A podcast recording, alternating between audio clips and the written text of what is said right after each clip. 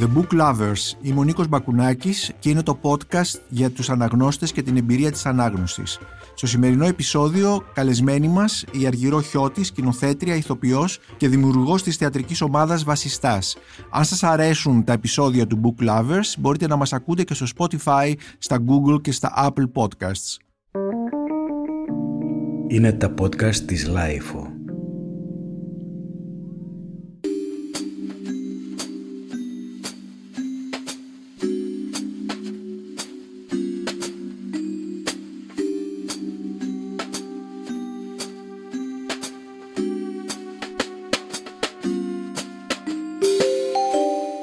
Αργυρώ Χιώτη, σε καλωσορίζω εδώ στο στούντιο της λάιφο, στο podcast The Book Lovers. Είσαι σκηνοθέτης, σκηνοθέτρια μάλλον, ηθοποιός και δημιουργός της ομάδας Βασιστάς. Αλήθεια, Βασιστάς, οι περισσότεροι το προφέρουν Βασίστας. Βασιστάς τι σημαίνει, από πού έρχεται αυτή η λέξη? Καλώς σας βρήκα. Είμαι λοιπόν συνδημιουργός της ομάδας Βασιστάς. Η ομάδα Βασιστάς δημιουργήθηκε το δύο χιλιάδες πέντε στην Aix-en-Provence και Μασσαλία στην Γαλλία. Τότε με την Αριάν Λαμπέντ, που είναι Γαλλίδα ηθοποιός και κινηματογραφίστρια πια, και την Αίμα Καρμπαχάλ, μια Μεξικάνα ηθοποιό καταπληκτική, η οποία τώρα ζει στο Μεξικό.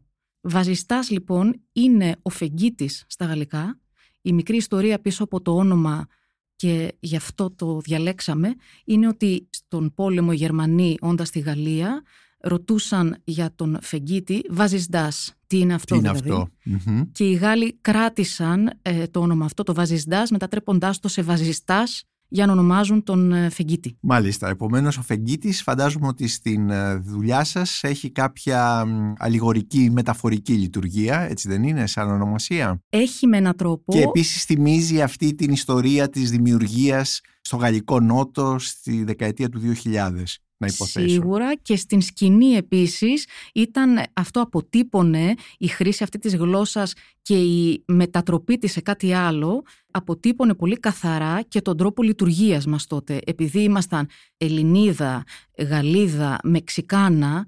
Βέβαια η Αριάν Λαμπέντ νομίζω ότι ζει στην Ελλάδα, μιλάει ελληνικά. Τώρα πια, τότε όχι. Δεν είναι η σύζυγος του Γιώργου Λάνθιμου? Είναι, mm-hmm. αλλά τότε ζούσε στην Γαλλία, δεν ναι. είχε έρθει ακόμα στην Ελλάδα. Ναι, είχε ναι. μια σχέση ε, με την Ελλάδα, γιατί οι γονείς της ήταν καθηγητές, είχαν περάσει μια πενταετία στην Ελλάδα mm-hmm. παλιότερα, όταν ήταν μικρή, αλλά δεν μιλούσε ελληνικά. Μάλιστα. Η Αριάν ήρθε στην ε, Ελλάδα με παραστάσεις μας. Τότε ήταν η δεύτερη μας παράσταση. Δείξαμε την πρώτη που ήταν οι Φέδρες, μετά την Κόκκινη Σκουφίτσα που ήταν τότε στο Αμόρε, στο θέατρο Αμόρε. Μετά επί Γιάννη Χουβαρδά κάναμε τον Φάουστ, όπου η Αριάν έπαιζε στον Φάουστ, που ήταν ένα τρομερό εγχείρημα για το Εθνικό Θέατρο.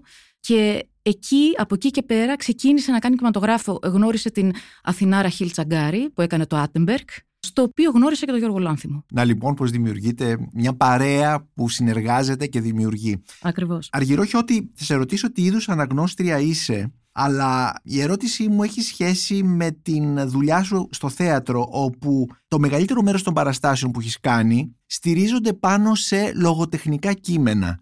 Όχι σε θεατρικά κείμενα, ναι. υπάρχουν βέβαιως και θεατρικά κείμενα, αλλά σε λογοτεχνικά κείμενα, όπως για παράδειγμα η παράστασή σου Silence Silence που είναι πάνω στο Φτωχούλι του Θεού του Νίκου Καζαντζάκη, ή η παραστάση σου τη Θεία Κωμωδία του Δάντη, ή οι παραστάσεις σου που στηρίζονται πάνω σε κείμενα του Ευθύμη Φιλίππου, που μπορείς να τα πεις ότι είναι καθαρά λογοτεχνικά αλλά και θεατρικά, έτσι, έχουν αυτή την υβριδική λειτουργία, αλλά και παραστάσεις σου οι οποίες, όπως η παράσταση Φοβία, η οποία είναι στηριγμένη πάνω σε θεωρητικά κείμενα, θεωρητικών δηλαδή, του Μποντριγιάρ, του Ανρί Λα Μπορί, του Ντεμπορ, του Κωστή Παπαγιώργη. Επομένως, τι αναγνώστρια είσαι? Θα σας ε, ξεκινήσω από πολύ παλιά για να σας πω ότι η γυναίκα του πατέρα μου, η μητριά μου δηλαδή, η mm-hmm. δεύτερη μητέρα μου τώρα, η Βίκη Στεφανή, είχε ένα πολύ γνωστό, ξακουστό ε, βιβλιοπωλείο, τη Διάμετρο, στη Χαλκίδα, όπου και mm. ζούσαν. Η Διάμετρος ήταν ένας ε, τόπος και συνάντησης ε, συγγραφέων, εκδηλώσεων, εκδόσεων, έτσι, από την Βίκη. Οπότε εγώ όλα μου τα παιδικά χρόνια, καταλαβαίνετε ότι και δούλευα στο βιβλιοπωλείο, φυσικά Χριστούγεννα, γιορτές, Και είχαμε και αυτή την παράδοση λοιπόν λόγω αυτού στο σπίτι να καθόμαστε ή στις διακοπές να διαβάζουμε όλοι μαζί βιβλία ή με ρωτούσαν συχνά ενώ και εφήβοι και πιο μετά τι διάβασες, τι διάβασα.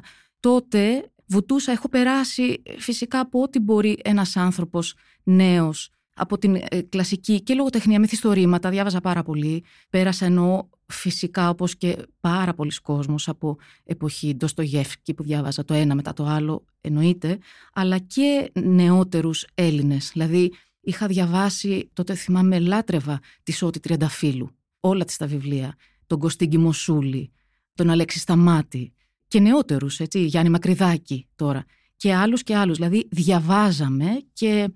Πάντα βέβαια και με μια ενοχική σχέση σε σχέση με το βιβλίο. Γιατί? Γιατί ήθελα να διαβάζω πάντα περισσότερο και πάντα είχα αυτό τον φόβο ότι δεν διαβάζω αρκετά, κάτι μου έχει ξεφύγει, δεν έχω βρει, δεν διαβάζω ιστορία.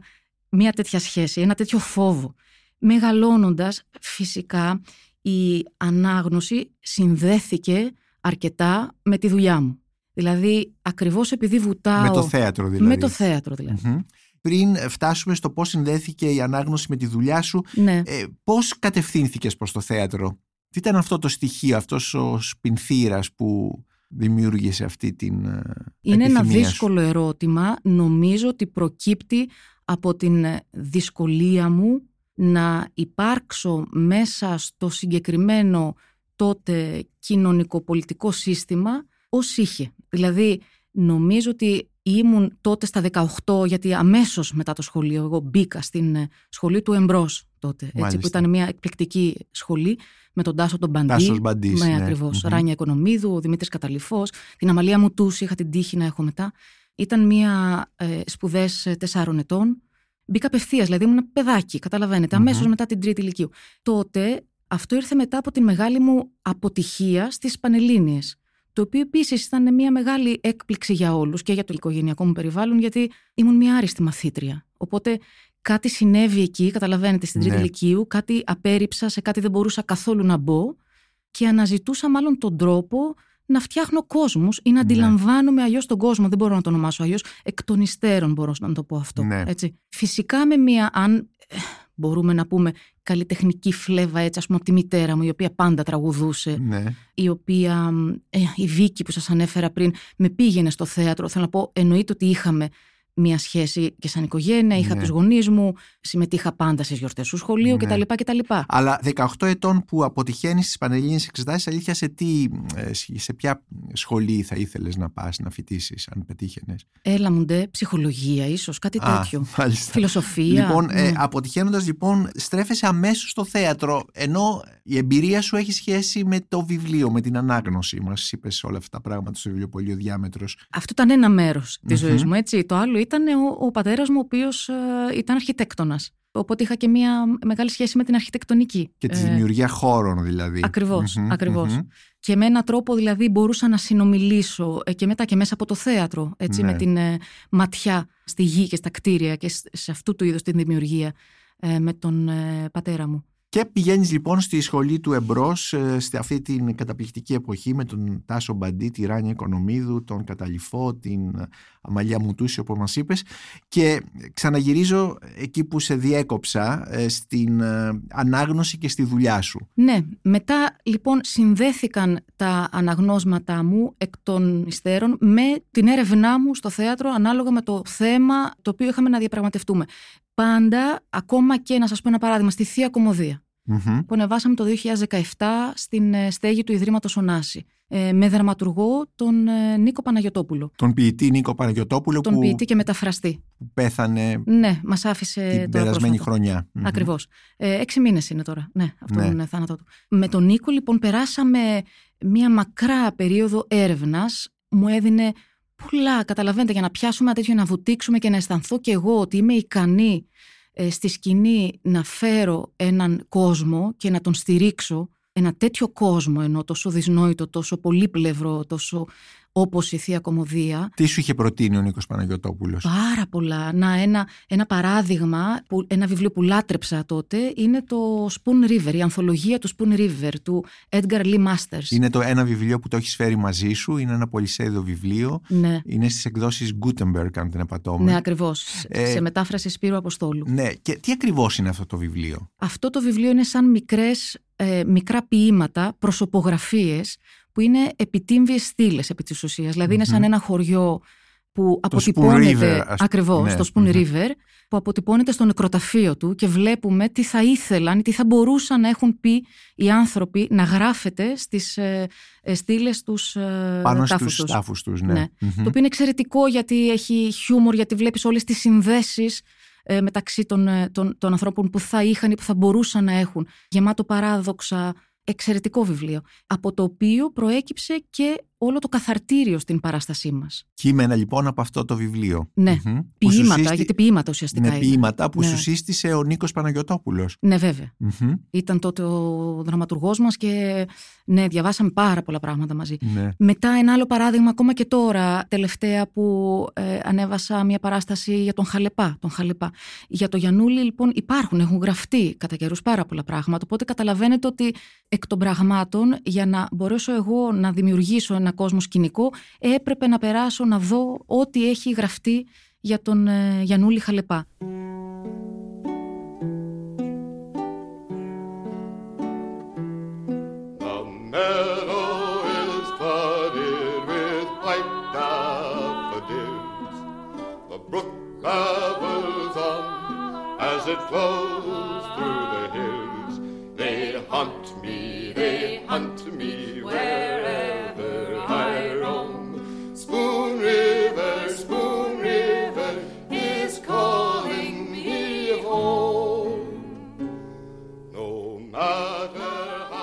Γενικότερα, εκτός από τα βιβλία που διαβάζεις και θα ξαναγυρίσουμε σε αυτά, ή που τα δραματοποιείς ή που τα διαβάζεις για να σε βοηθήσουν στη σκηνοθεσία σου και γενικότερα στη διδασκαλία των ηθοποιών κτλ, υπάρχουν βιβλία που δεν έχουν σχέση με το θέατρο, αν και φαντάζομαι εννοούμε τη δουλειά σου, τη συγκεκριμένη δουλειά σου, δηλαδή που σε ξεκουράζουν, που έχεις ανάγκη να τα διαβάσεις? Φυσικά υπάρχουν, προσπαθώ. Αυτά είναι η λογοτεχνία, έτσι, μυθιστορήματα δηλαδή, mm-hmm. τα οποία είναι παράλληλα με τα άλλα μου αναγνώσματα.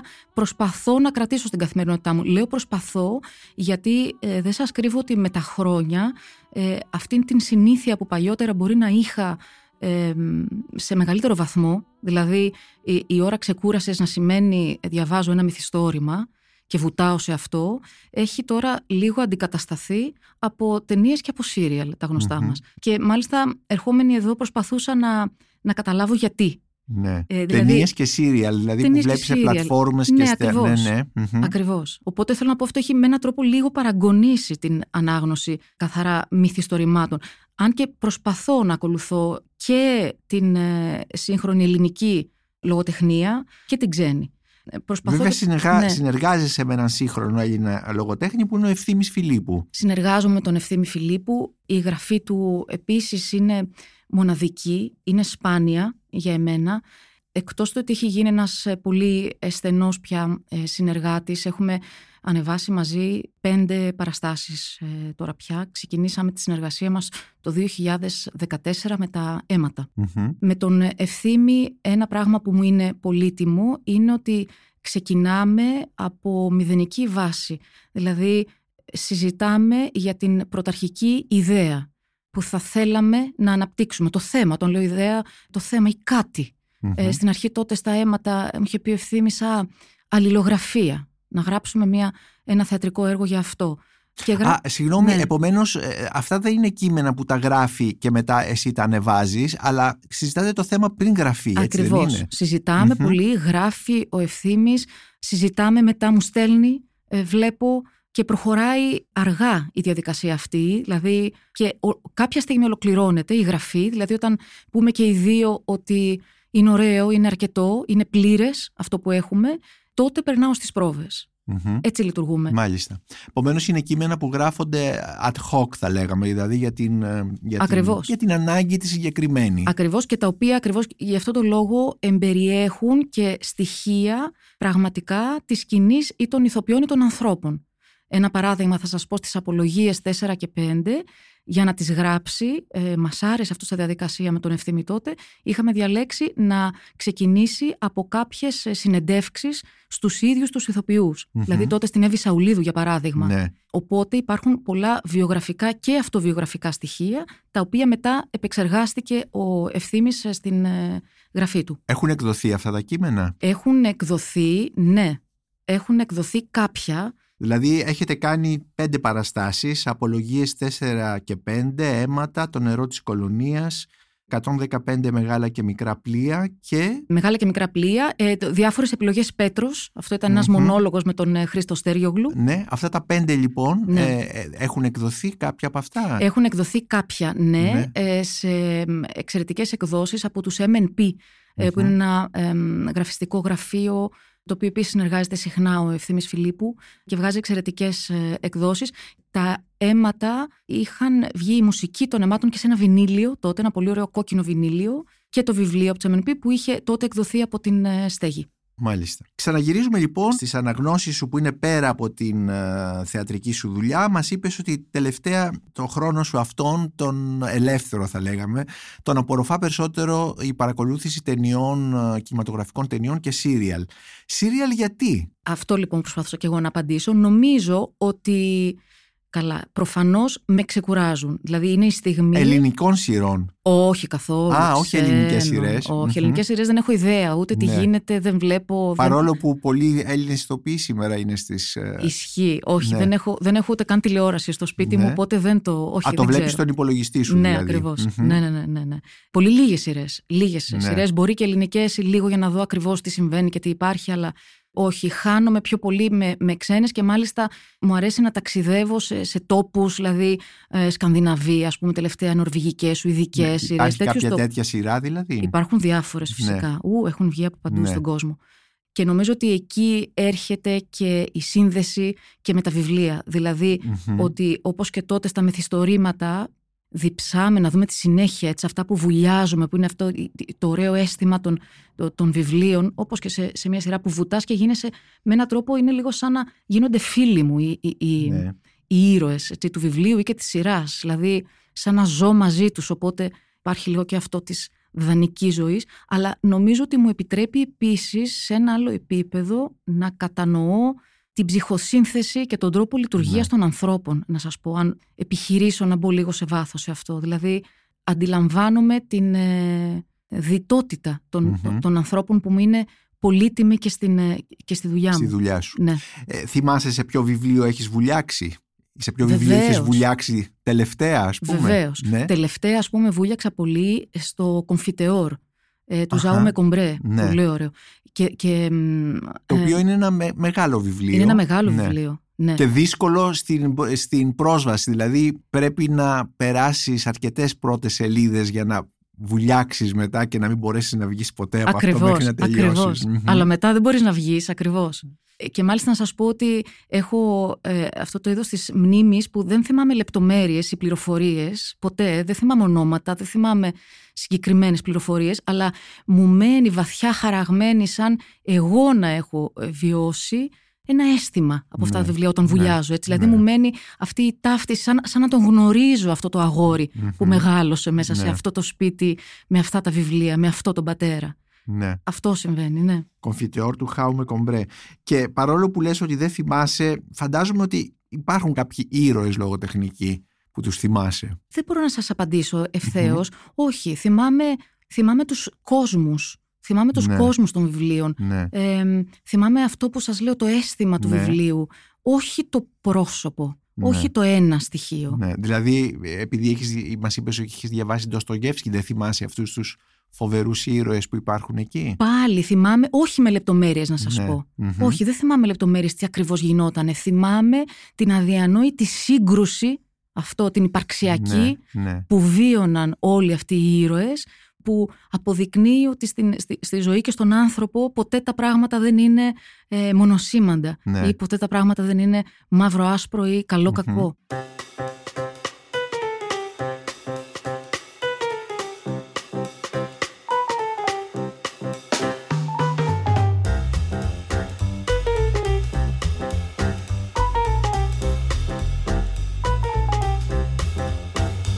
Όταν ήσουν μικρή φαντάζομαι ότι θα διάβαζες παραμύθια ή θα άκουγες παραμύθια. Άκουγα και διάβαζα. Ναι, άκουγα και από την ε, γιαγιά μου, η οποία ήταν ε, μικρασιάτισσα, οπότε είχε φέρει ε, κάποια τέτοια παραμύθια που τα θυμάμαι, ναι. και με διάφορα τσιτάτα μαζί, όπως ε, «Κάλλιο κοπίαζε, τώρα που είσαι νέος, δια να μη μετανοείς το ύστερον Ματέος», έλεγε η γιαγιά μου.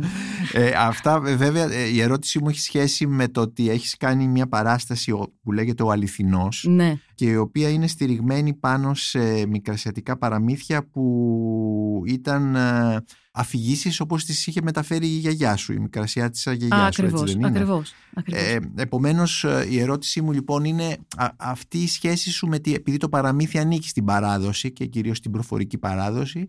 Δεν έχουμε παραμύθια δημιουργών στην Ελλάδα όπως είναι τα παραμύθια τα ευρωπαϊκά των αδελφών Γκριμ, του Γουστάβου Περό ή των, του Άντερσεν και τα λοιπά, των επώνυμων παραμυθάδων.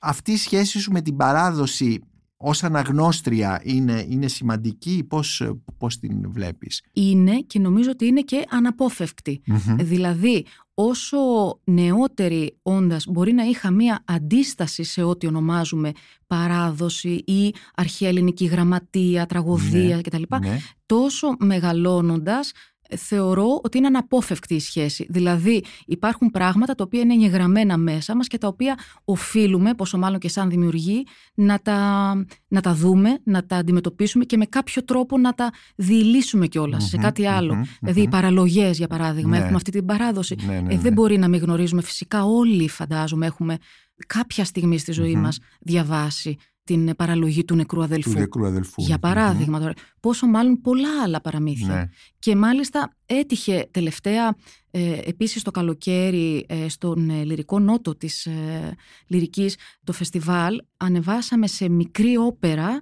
ένα παραμύθι πάλι που είναι «Το πιο γλυκό ψωμί», mm-hmm. ε, σε μουσική σύνθεση του Σπύρου Καλυβοκά. Επίσης ένα παραμύθι που έρχεται από τα νησιά μας, ναι. έτσι, από την ναι. Κεφαλονιά. Όλα αυτά τα παραμύθια έχουν σχέση με το μύθο. Είναι κάτι που επίσης με, με απασχολεί τελευταία πολύ, γιατί θεωρώ ότι τον έχουμε και ανάγκη. Δηλαδή ότι σαν κοινωνία όσο προχωράμε και στην κρίσιμη στιγμή που θεωρώ ότι βρίσκεται και η κοινωνία μας, ενώ εδώ στην Ελλάδα αλλά και η ανθρωπότητα, ναι. εν γέννη, σαν να έχουμε ανάγκη, αισθάνομαι, την, τις μυθολογίες μας, να επιστρέψουμε mm. λίγο σε αυτές mm-hmm. ή να αναδημιουργήσουμε mm-hmm. ε, μυθολογίες για να μας ε, ε, βοηθήσουν να ανταπεξέλθουμε. Πιστεύεις ότι η τεχνολογία έχει σχέση με αυτό που μας λες? Δηλαδή είναι μία αντίδραση προς αυτό, ε, είναι μία ανάγκη να ξαναγυρίσουμε ώστε να δημιουργηθεί η απαραίτητη ισορροπία? Γιατί η τεχνολογία είναι τεχνολογία και δεν μπορούμε να είμαστε χωρίς την τεχνολογία σήμερα. Ε, δεν έχει, φυσικά, και πολύ ωραία το θέτετε. Μου έρχεται στο νου ε, μία φράση που λέω συχνά και στους ε, μαθητές μου στο Εθνικό Θέατρο, στο τμήμα σκηνοθεσίας, που λέω ότι στη σκηνή όσο ψάχνουμε, όσο αναζητάμε την απογείωση, τόσο πρέπει να φέρνουμε τη γείωση. Mm-hmm. Γιατί το ένα χωρίς το άλλο δεν μπορεί να λειτουργήσει. Οπότε μας γιώνει αυτή, αυτό το κομμάτι. Είναι, Μα, η παράδοση είναι, είναι ένα απαραίτητο στοιχείο που μας, μυθολογίες, όπως μας είπες. Στο Εθνικό Θέατρο ποια κείμενα διδάσκει, έχεις διδάξει? Στο Εθνικό Θέατρο δεν διδάσκω κείμενα. Προσπαθούμε να μπούμε στην έννοια της χωρικότητας, mm-hmm. η οποία με έχει απασχολήσει ναι. τα χρόνια, τα τελευταία αρκετά. Φυσικά και συνδέεται. Όταν λέμε χωρικότητα, ακριβώς. τι εννοούμε? Ακριβώς. Έχει να κάνει και με το χορό, έτσι όπως τον ξέρουμε ή τον φανταζόμαστε ε, στην ε, αρχαία ελληνική τραγωδία. Όμως έχει να κάνει και με έναν τρόπο στη σκηνή, με την μουσικότητα μέσα από την οποία βλέπουμε τα πράγματα mm-hmm. στη σκηνή και τα δημιουργούμε. Μουσικότητα εννοώ και στον ήχο και στην φωνή και στον λόγο, αλλά και στα ίδια τα σώματα και στον τρόπο που υπάρχουν στον χώρο. Οπότε mm-hmm. χωρικότητα έχει να κάνει με, τα, με τη διαχείριση όλων αυτών των στοιχείων και του λόγου λοιπόν μέσα σε αυτό ε, στη σκηνή. Αργυρώ Χιώτη, έχεις ανεβάσει μια παράσταση ε, φοβία, έχετε ανεβάσει φοβία ε, που στηρίζεται πάνω σε κείμενα θεωρητικά του Ανρί Λα Μπορί, Μποντριγιάρ, του Κωστή Παπαγιώργη κτλ. Ήθελα να σε ρωτήσω λοιπόν αυτά τα κείμενα τα οποία φυσικά δεν είναι θεατρικά αλλά τα θεατρικοποιείτε, τα θεατρικοποιείτε τα δραματοποιείται μάλλον, mm-hmm. λειτουργούν έξω από το θέατρο για σένα, δηλαδή είσαι αναγνώστρια θεωρητικών κειμένων, συγγραφέων ε, αυτής της κατηγορίας. Ναι, εκ των πραγμάτων, και με βοηθούν και να στηρίζω, υποστηρίζω ή νομιμοποιώ κάποιες σκέψεις μου ή τάσεις μου ε, στην σκηνή, αλλά επίσης και να αντιλαμβάνομαι τον κόσμο ή διλήμματα ε, του, mm-hmm. του κόσμου και, το, και της σκηνής της ίδιας. Ας πούμε, ένας ε, ε, σύγχρονος φιλόσοφος που αγάπησα πάρα πολύ από τις ε, σπουδές μου στη Γαλλία και μετά και που τον παρακολουθούσα μετά, ο οποίος αναλύει συχνά, είναι, είναι ο Ζορζ Ντιντί Ουπερμάν. Ναι, ναι. Mm-hmm. Ο οποίος έχει γράψει ε, για την εικόνα, έχει γράψει για, τις, ε, για τον, ε, ας πούμε, α, μου ήρθε ένα άλλο, για τον Φράνσις Μπέικον, εξαιρετικό βιβλίο του Ντελόζ, mm-hmm. για παράδειγμα. Όλα αυτά τα αναγνώσματα μου επιτρέπουν να βρίσκω τις λέξεις, μάλλον, για να αναλύω, να αντιλαμβάνομαι αυτό που βλέπω ή αυτό που θα ήθελα να δω. Στις παραστάσεις σου υπάρχει πολλή μουσική και μάλιστα φτιαγμένη ειδικά για τις παραστάσεις σου, έτσι δεν είναι? Ναι. Η μουσική σχετίζεται με τις αναγνώσεις σου, υπάρχουν δηλαδή βιβλία που είτε μυθιστορήματα είτε δοκίμια που τα συνδέεις με κάποιες μουσικές. Η ιδιαίτερη ερώτηση είναι αυτή, να σας πω, νομίζω ότι οι μουσικές, όπως και πολλά από τα παλιά μας αναγνώσματα, τα παιδικά θα έλεγα, ακριβώς να, όπως τις παραλογές που λέγαμε πριν ή τα παραμύθια, επειδή με έναν τρόπο είναι γεγραμμένα μέσα μας, εάν βρουν το χώρο, την κατάλληλη στιγμή, ξεπηδούν με κάποιο τρόπο. Mm-hmm. Γιατί το λέω αυτό, γιατί μπορεί... Και τι, τι ξεπηδάει λοιπόν, για πες. Αυτό, μπορεί ναι. να ξεπηδάει μια μελωδία λοιπόν, η οποία μου έχει, μου έχει συμβεί αρκετές φορές, ναι. να ξεπηδάει μια μελωδία για έναν λόγο, χωρίς να έχουν προφανή σύνδεση, το μεν με το δε. Ε, παίζουμε ένα παράδειγμα. Ένα παράδειγμα είναι, να, θα φέρω ένα παράδειγμα από τα αίματα, το συζητούσαν πρόσφατα, που είναι το δύο χιλιάδες δεκατέσσερα, έτσι. Γραμμένο λοιπόν ένα μικρό τραγουδάκι, ναι. έλεγε ο Ευθύμης Φιλίππου τότε, που έλεγε είναι ε, παράξενο πολύ, δεν ξέρω πώς συμβαίνει, να το κλωτσάς, να το χτυπάς και αυτό να μην πεθαίνει. Ε, και μου βγήκε εμένα μία μελωδία λοιπόν, ναι. Ναι, η οποία είχε κάποια στοιχεία που αν τα ακούσεις θα πεις τώρα αυτό είναι παραδοσιακό, είναι αυτό, είναι το ένα, είναι το άλλο, ναι. αλλά χωρίς να έχει περάσει από λογική διεργασία, ναι. καταλαβαίνετε. Αυτόματα δηλαδή. Αυτόματα. Mm-hmm. Βέβαια, εγώ χωρίς να είμαι μουσικός, δηλαδή έχω την τύχη βέβαια να ζω με έναν μουσικό, έτσι, ναι. με τον ε, Γιάννη Αγγελόπουλο, ο οποίος, με τον οποίο έχουμε συνεργαστεί στις mm-hmm. τελευταίες παραστάσεις μου και στους Βατράχους, ας πούμε, στην Επίδαυρο και σε άλλες. Και έχει προφανώς η μουσική, οι συνθέτες αυτό που περιγράφω εγώ έχουν ναι, έναν τι, τρόπο τι να... Τι μουσική γράφει ο Γιάννης Αγγελόπουλος? Ο ίδιος είναι ντράμερ, mm-hmm. οπότε έχει μια πολύ ειδική και ιδιαίτερη σχέση με το ρυθμό. Ναι. Όμως μπορεί να γράφει... Και αυτό είναι που μου είναι πολύτιμο επίσης, πράγματα που προκύπτουν από την ε, οργανικότητα της σκηνής, την ονομάζω mm-hmm. εγώ. Δηλαδή, ένα παράδειγμα σας, θα σας φέρω, στις Χοηφόρες που είχαμε ανεβάσει στο μικρό θέατρο της Αρχαίας Επιδαύρου, ο Γιάννης είχε την ιδέα να δημιουργηθούν, φτιάξαμε σαν παλιά μονόχορδα. Τα δημιουργήσαμε εκ των υστέρων, δηλαδή βρήκαμε κατασκευές και φτιάξαμε μονόχορδα, τα οποία παίζονταν ή με το χέρι, με ξυλάκια ή με δοξάρι, και τα οποία ήταν ενισχυμένα. Και δημιουργούσαν, τα χρησιμοποιούσαν όλοι οι ηθοποιοί, οπότε δημιουργούσαν, καταλαβαίνετε, κάτι σαν ηλεκτρονικό και φυσικό ήχο βιολιού ή κοντραμπάσου mm-hmm. ή βιολοντσέλου, όμως από τους ηθοποιούς στη σκηνή. Μου είναι αρκετά σημαντική αυτή η σχέση της μουσικής με την οργανικότητα των ίδιων των ηθοποιών.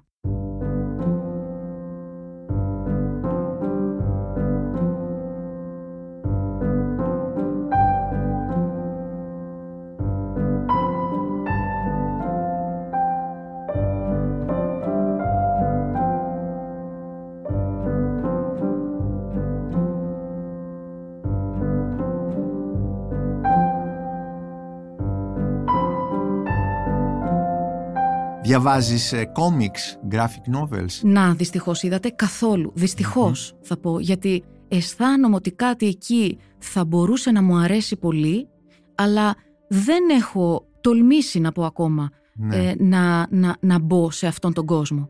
του κόμικ. Ούτε όταν ήσουν μικροί διάβαζες? Ποτέ. Δηλαδή Μικι Μάους και τα λοιπά? Νομίζω πολύ λίγο. Mm-hmm, όχι. Mm-hmm. Πέρασα αμέσως σε άλλα. Ε, ας πούμε, μου είχε μείνει από, από παλιά η Μόμο. Το ξέρετε τη Μόμο, πολύ γνωστό παιδικό βιβλίο. Ναι, ναι.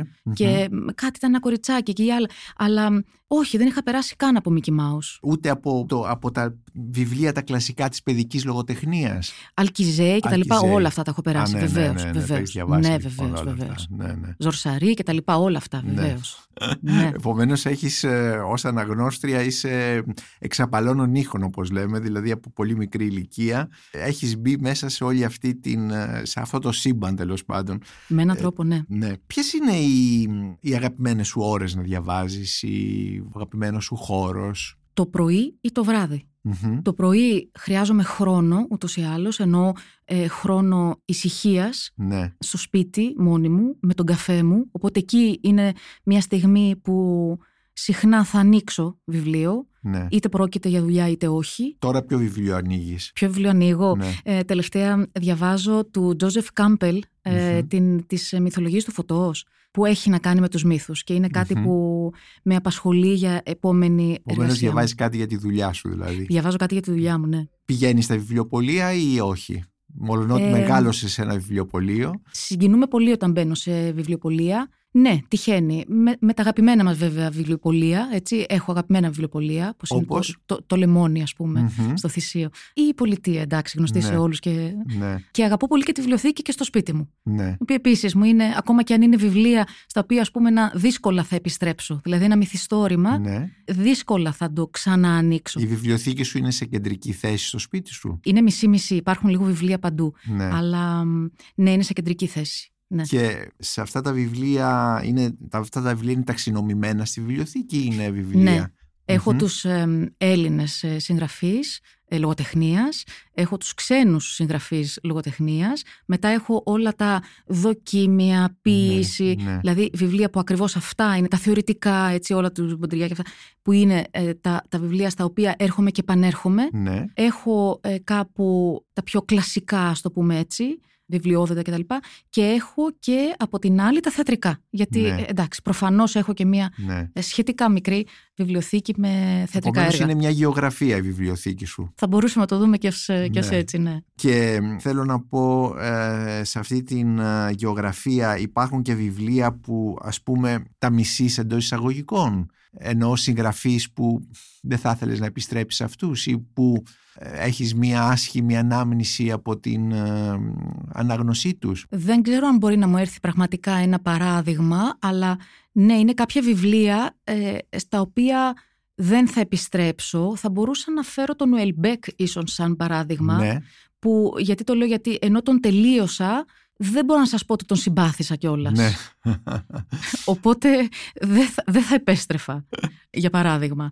Είναι άλλα τα οποία, εάν δεν με, αν αυτό περάσω τις πρώτες σελίδες και δεν βουτήξω, το μυαλό μου επίσης εύκολα φεύγει. φεύγει. Οπότε αν δω ότι το μυαλό μου φεύγει, μπορεί να προσπαθήσω μία, δύο, τρεις. Ε, καταλαβαίνω ότι κάτι δεν μου αρέσει από αυτό το που διαβάζω. Οπότε το αφήνω. Το αφήνεις, το αφήνω. Αλλά το βάζεις, βρίσκει μία θέση στη βιβλιοθήκη σου ή το βγάζεις εκτός? Βρίσκει μια θέση. Ναι. Και είναι και, και άλλη η θέση στο τραπέζι πια, ενώ μπαίνοντας, που είναι τα βιβλία που πρόκειται να διαβάσω. Μάλιστα, έτσι, ναι. Ένα πρόσφατο να που θα ξεκινήσω και που μάλιστα ήταν πάλι μια πρόταση του Νίκου, του Παναγιωτόπουλου, Παναγιωτόπουλου πριν φύγει. Ναι. Ναι, ήταν το βουνί. Το βουνί, ναι. Το οποίο δεν έχω ανοίξει ακόμα, ναι, αλλά ναι, το έχω εκεί πάνω-πάνω. Το βουνί, ένα σημαντικό βιβλίο της Λουίζας Παπαλοΐζου, το οποίο είχε εκδοθεί νομίζω στις εκδόσεις στο Ροδακιό. Ένα βιβλίο, είναι Κύπρια συγγραφέας, για τις ταυτότητες, για τη μνήμη, για, τη, για τους μύθους, το οποίο νομίζω ότι αξίζει να διαβαστεί. Οπότε αυτό είναι ένα από τα βιβλία που θέλεις να διαβάσεις. Αυτό είναι, ναι, είναι, ε, ε, έρχεται η ανάγνωσή του. Έρχεται, έρχεται η ανάγνωσή πλησιάζει. του, πλησιάζει μάλιστα. Ναι. Αργυρώ, στην αρχή της συζήτησής μας είπες ε, την ιστορία των ε, Βασιστάς ε, και αναφέρθηκες στην Νότια Γαλλία, στην Μασσαλία και στην Aix-en-Provence, όπου έκανες το μεταπτυχιακό σου. Τι, τι μεταπτυχιακό έκανες? Δραματουργίας και σκηνοθεσίας mm-hmm. στο πανεπιστήμιο εκεί.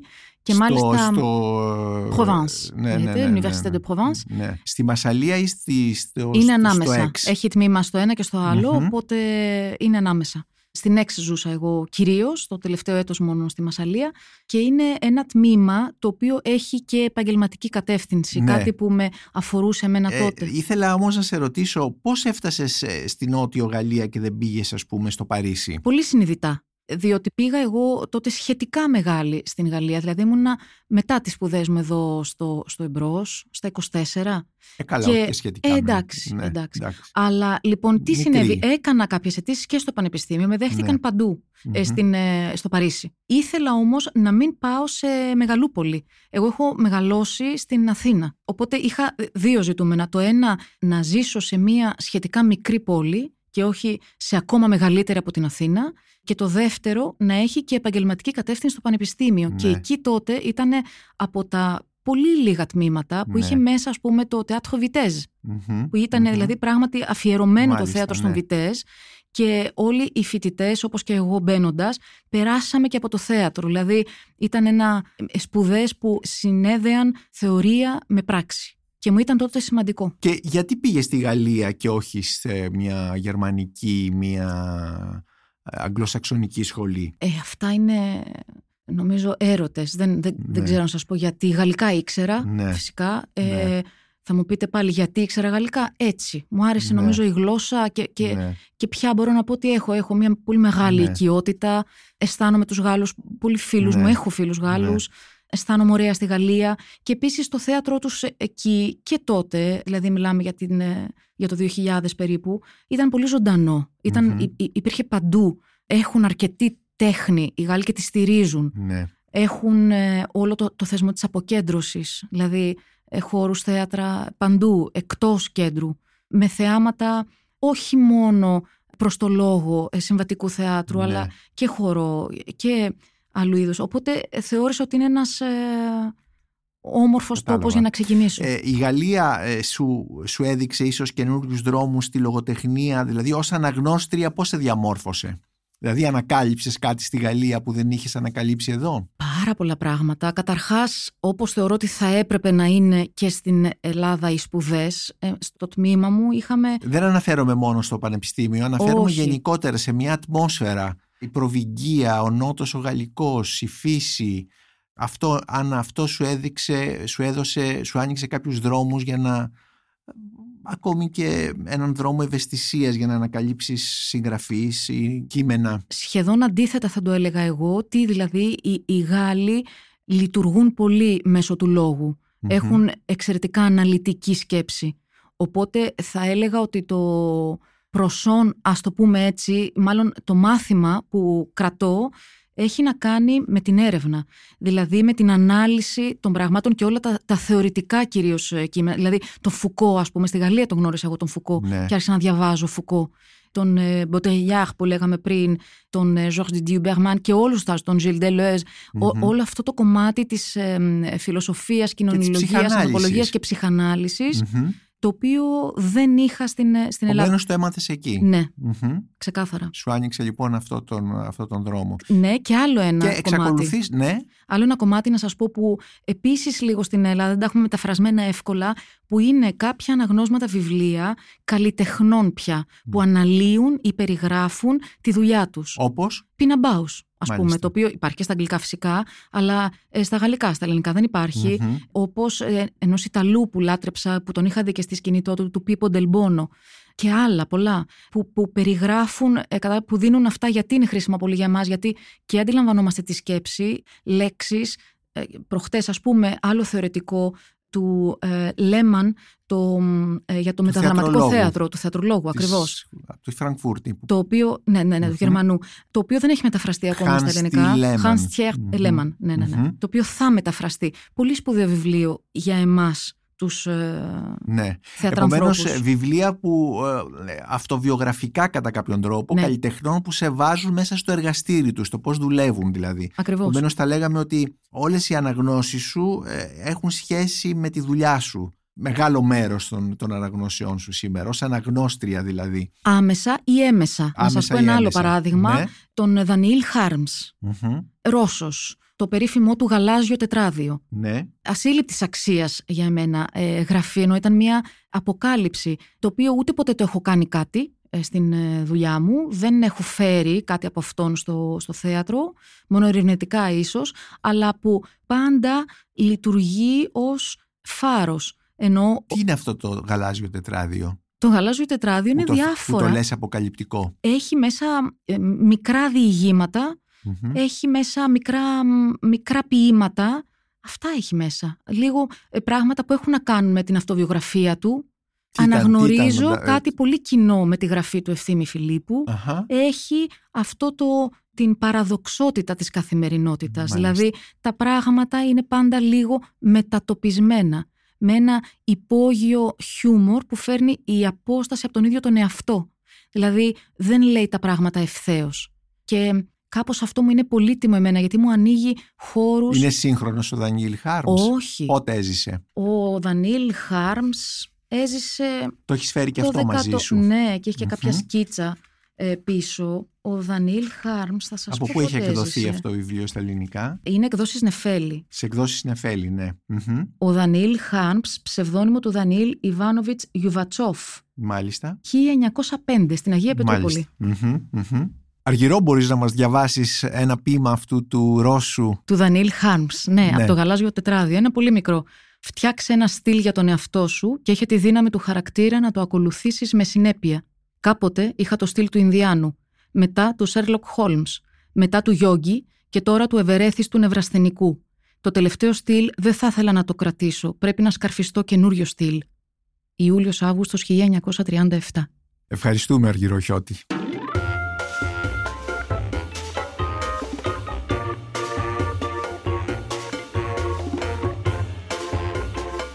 Είμαι ο Νίκος Μπακουνάκης και ήταν ένα ακόμη επεισόδιο της σειράς podcast της λάιφο, The Book Lovers, με καλεσμένη την Αργυρώ Χιώτη, σκηνοθέτρια, ηθοποιό και συνδημιουργό της θεατρικής ομάδας Βασιστάς. Αν σας αρέσουν τα podcast της σειράς The Book Lovers, μπορείτε να μας ακούτε και στο Spotify, στα Google και στα Apple Podcasts.